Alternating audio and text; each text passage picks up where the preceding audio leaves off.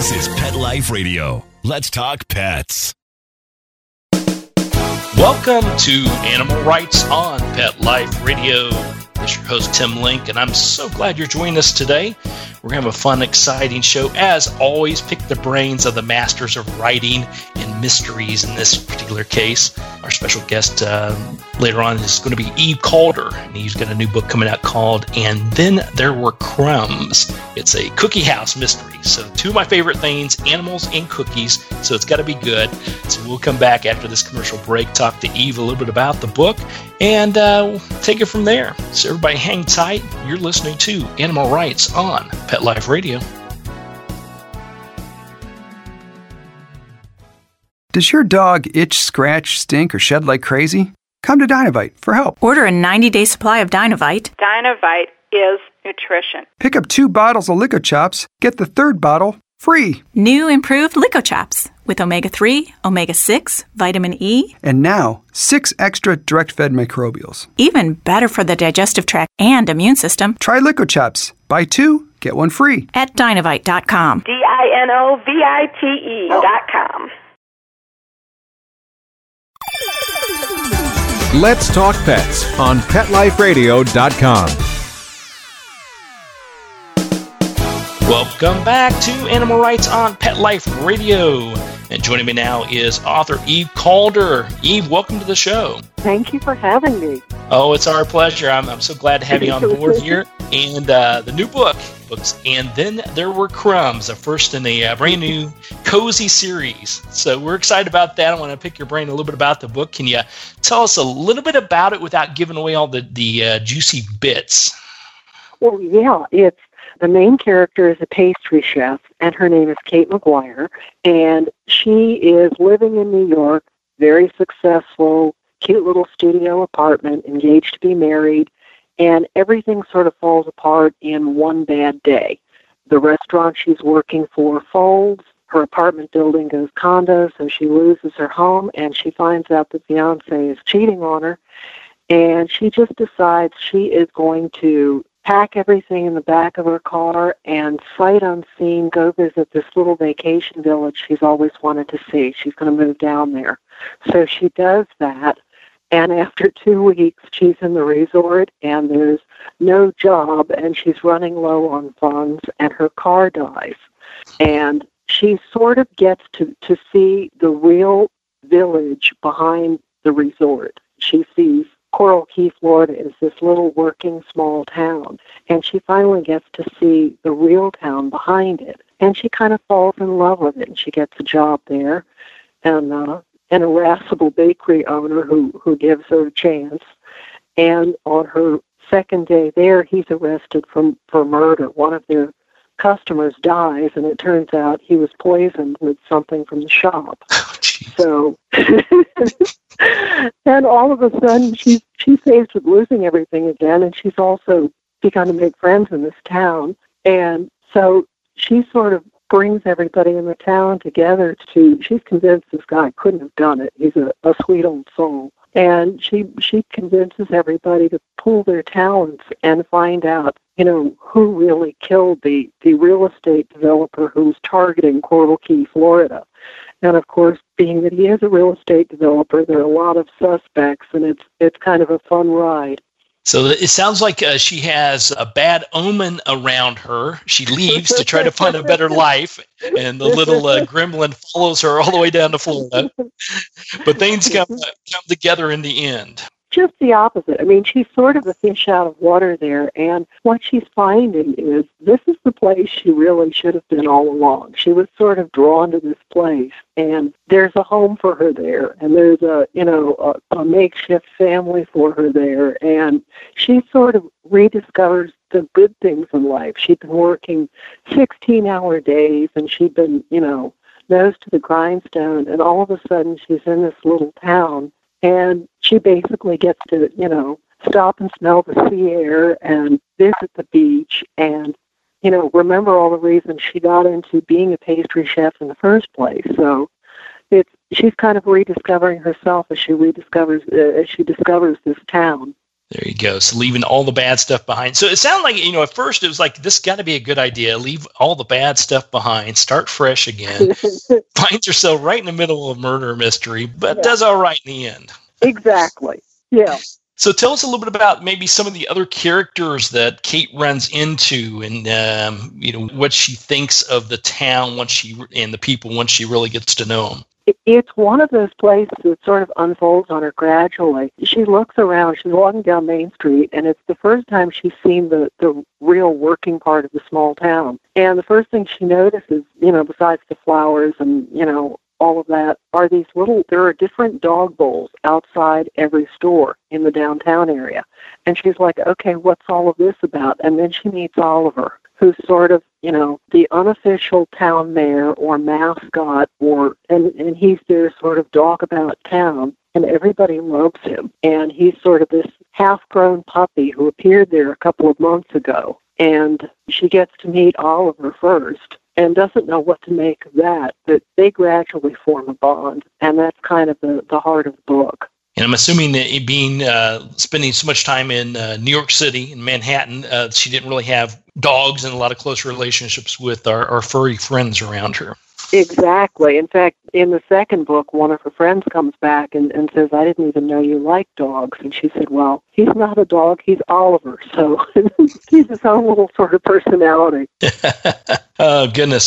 So when the um, without giving it too much away, then the towards the end of the, of the book, what can the readers expect as far as any twists or turns or any aha moments that uh, they should be looking for? Well, while Sam is in jail, and Sam is her, her boss who runs the cookie house, which is the bakery, she and her new best friend, Maxie, who runs the, the floral shop next door, they decide to keep the bakery going while Sam is in jail. And it's sort of been running down a bit, so they decide to give it a bit of a facelift, and the entire town pitches in.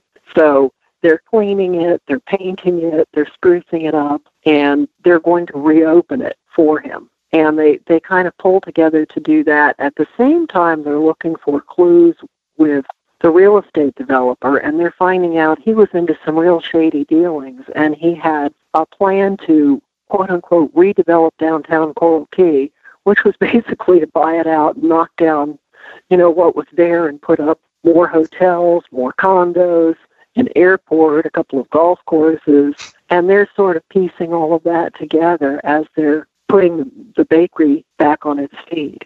So they're trying to keep the bakery running for good old Sam, but on the other hand, they uncover this uh, mischievous plot that's going on. Yeah. So now they've got to fight the town meanie. We'll put it that way. it sounds like she she goes from having one pot full of issues going on to now a whole new set of challenges, but something that she's uh, you know it's fresh and interesting to her. Something she's passionate about. She rediscovers her love for baking and obviously her love for cookies because she's at the cookie house. So there are a lot of cookies in this book. the good kind. Well, it's always good to have cookies, and I like the the little sort of uh, pun, you know, following those cookie crumbs to solve the mystery. That's very good on you. I like that little twist. so we're going to be interested. Everybody pick up a copy of the book and definitely take a good read at it and get to know the characters, Kate McGuire, and all the rest of the characters in the book, and Oliver, of course, the most important character of all, in our opinion. So it's going to be exciting. The, the book's called "And Then There Were Crumbs" uh, by Eve Calder. We're going to take a quick break, and we'll come back right after these commercials and talk a little bit more to Eve about the book. And then there were crumbs, and then also uh, talk to her a little bit about writing and writing styles and putting together a good mystery novel. So everybody, hang tight. You're listening to Animal Writes on Pet Life Radio. Sit. Stay. We'll be right back after a short pause. Well, four to be exact. Has your pet ever suffered from digestive issues, anxiety, or joint pain? We want to address these issues and more with high grade CBD oil from Alpha, made specifically for your furry friends. Using Alaskan salmon oil as a carrier, Alpha Pet's 500 CBD oil is lab tested for quality, consistency, and safety. Plus, we are giving Pet Life Radio listeners 25% off and free shipping with code PL25 for a limited time. So visit myalphacbd.com slash dogs now. That's myalphacbd.com forward slash dogs. because your furry friends are family. Let's talk pets Let's talk pets. on Pet Life Radio. Pet Life Radio. PetLifeRadio.com. Welcome back to Animal Writes on Pet Life Radio. Continuing our conversation with author Eve Calder, uh, talking to her about her book, and then there were crumbs, a cookie house mystery. Now, Eve, when everybody picks up a copy of the book and they read through it and thoroughly enjoy it, we know they will. What do you hope the takeaway is? Uh, what do you want the readers to say? Wow, that's what I got out of this book. I want them to get a vacation, a nice break, and to go away to this island on the southwest coast of Florida where, you know, it's surrounded by beautiful beaches and trade winds and this lovely little quaint, picturesque town and feel like, okay, not only did they get a mystery, but they also got a little mini vacation out of it. There you go. And of course, get your cup of tea ready and some cookies because you're going to need them. now, Eve, this is they a. drink Uh, a lot of coffee in this book. They drink a lot of lemonade and they eat a lot of cookies. There you go. That sounds like a good life to me. That's a good vacation, in my opinion. Now, this is a um, uh, first in a new series for you. Tell me, as as far as uh, putting together a series of books, this is the first. How many are going to be in the series? Do we know yet? Well, I'm contracted for three, so a lot of that will depend on the readers and, and how popular it is. But we know there will be three. In fact, I'm writing the second one right now. It's in Sugar and Vice is the name of that one. There you go. So putting together, uh, when you know you've got a series, you got at least three. We want to see many, many more, of course. But when you've got three to commit to, and you've got deadlines to hit, I'm sure. But uh, how do you keep everything sort of fresh and the characters uh, interesting? How do you determine which characters will, will appear in the uh, second book and which new ones you'll introduce? How does that come all about in your mind when you're putting all this together? That's a really great question. And the funny thing is, there's a character in the second book who was in the first book who I wasn't counting on being there. It was a private detective. His name is Manny. But I met him and I really liked him. And there was an opportunity for him to be in the second one, and he just sort of showed up. So sometimes they do that when when you you sort of meet these people or create these people, and then they just start showing up. So it, it's kind of a weird process, but that's the way it's been for me. And there's another character who you meet in this book, Sunny Eisenberg, who runs the, the local yoga studio. And you learn a lot more about her in the second book that things I didn't know. But it's like the longer these characters are with you, the longer you're carrying them around in your head, the more they tell you. It's just sort of this weird process of getting to know people. Yeah, and that's really interesting. I love how, from from a writer's aspect and from your aspect here, especially, that you meet these characters, you know, and you weren't expecting to meet them necessarily, but now you do. And some, it's like real life. You know, some of them stick around, mm-hmm. some of them don't.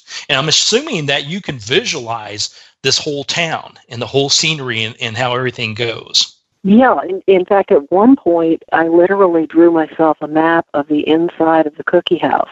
In the first book, there are a couple of scenes where things happen quickly. There's a, a break-in. Kate's first night in the bakery, she she makes a deal with Sam that she'll work for minimum wage if, if he lets her camp out in, in one of the storerooms upstairs until she can find a place. So the first night she's there, there's a break-in.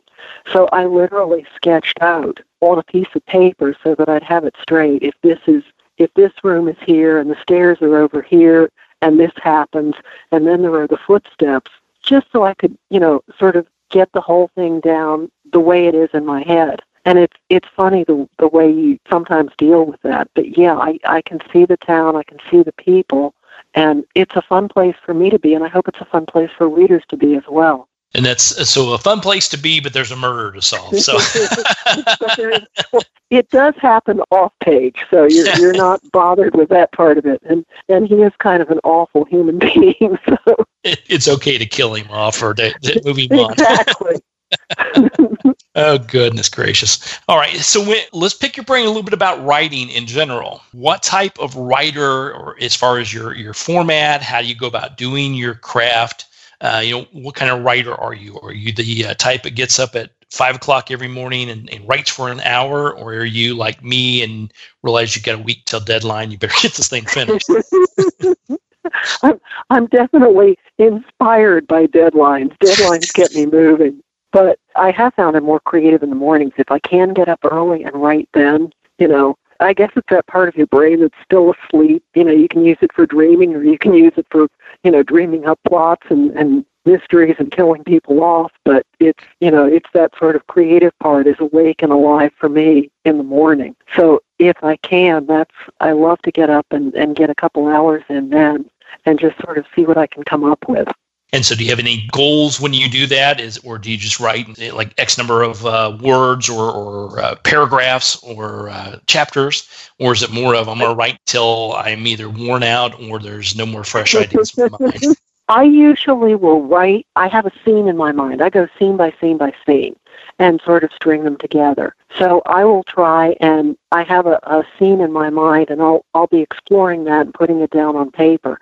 And I found that the more I, I write, and I usually start strangely enough with dialogue. I know what the characters want to say to each other, or I'll know what one character wants to say.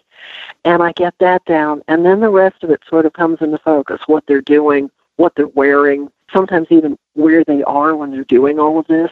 And once I get that scene down, you know, then I'll say, okay, do I want to do the next one? And I'll, you know, either plow into that or stop. But that's kind of how I do it is action, action, action. And rather than people who set word counts amaze me. I don't know how they do that. Or say, you know, I want to write three chapters. I I can't quantify it like that. It's all all with me about what's actually happening. Yeah, yeah, I would agree with that also. I find myself if I'm doing word counts, I add words that are unnecessary that the editor is going to end up chopping out anyway.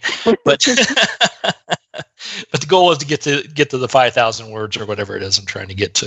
Now, yeah, that's from, amazing to me that they can do that. Yeah, I mean, there's uh, you know I've talked obviously I've had the show for quite some time and, and I'm a writer myself and uh, I, you know I talk to everybody about their craft and how they go about doing it and you know some are just you know whatever motivates them. Some are uh, you know deadline drivers and uh, there's quite a few. They're very structured. You know they they will do it at a certain time every day and they will get X number of uh, words in play or or chapters or whatever it may be and that's nothing's going to stop them from doing that. Which you know, I think as a writer, you know, I would have to say, you know, whatever works for you is the best way to yeah. do it. Yeah, and it's amazing to hear how how other people do it, and if they can put you know structure and method and you know numerical goals to it. I think that's fantastic. I'm just not there yet. Yeah, that's all right. That's all right.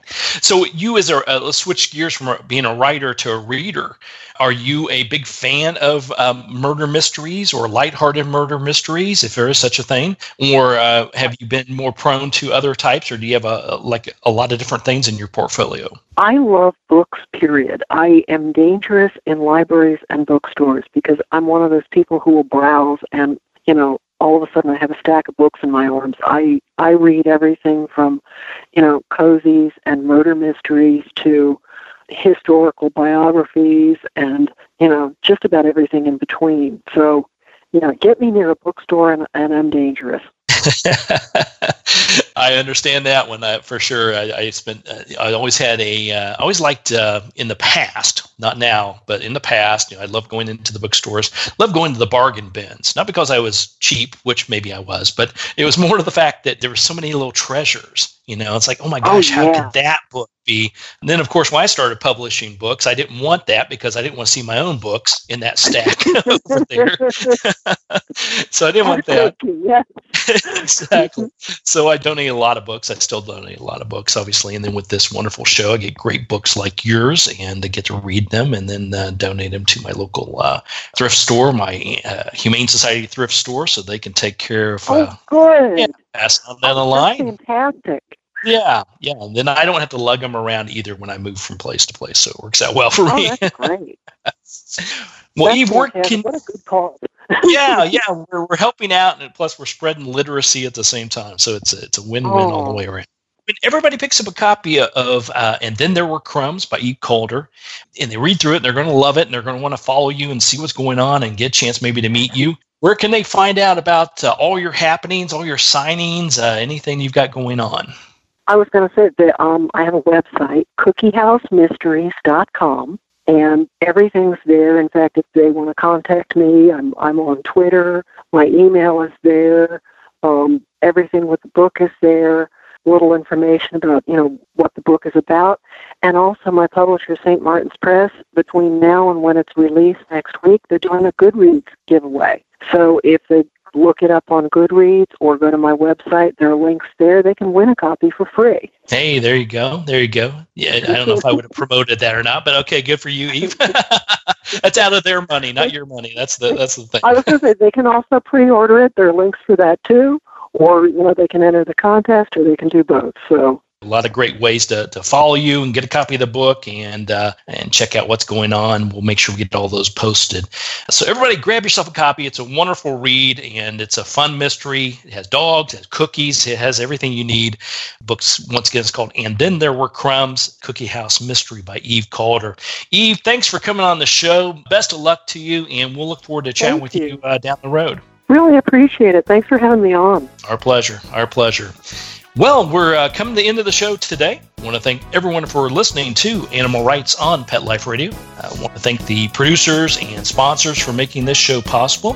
Uh, if you have any comments, ideas, or people you want to see on the show, please uh, check us out. We're at petliferadio.com. Drop us an email, and we'll be glad to answer your questions, entertain your comments, and bring on the people you want to hear most. So until next time, write a great story about the animals in your life, put it in a blog, a post, an article, or in a book, and who knows? You may be the next guest on Animal Writes on Pet Life Radio. Have a great day. Let's Talk Pets every week on demand, only on PetLifeRadio.com.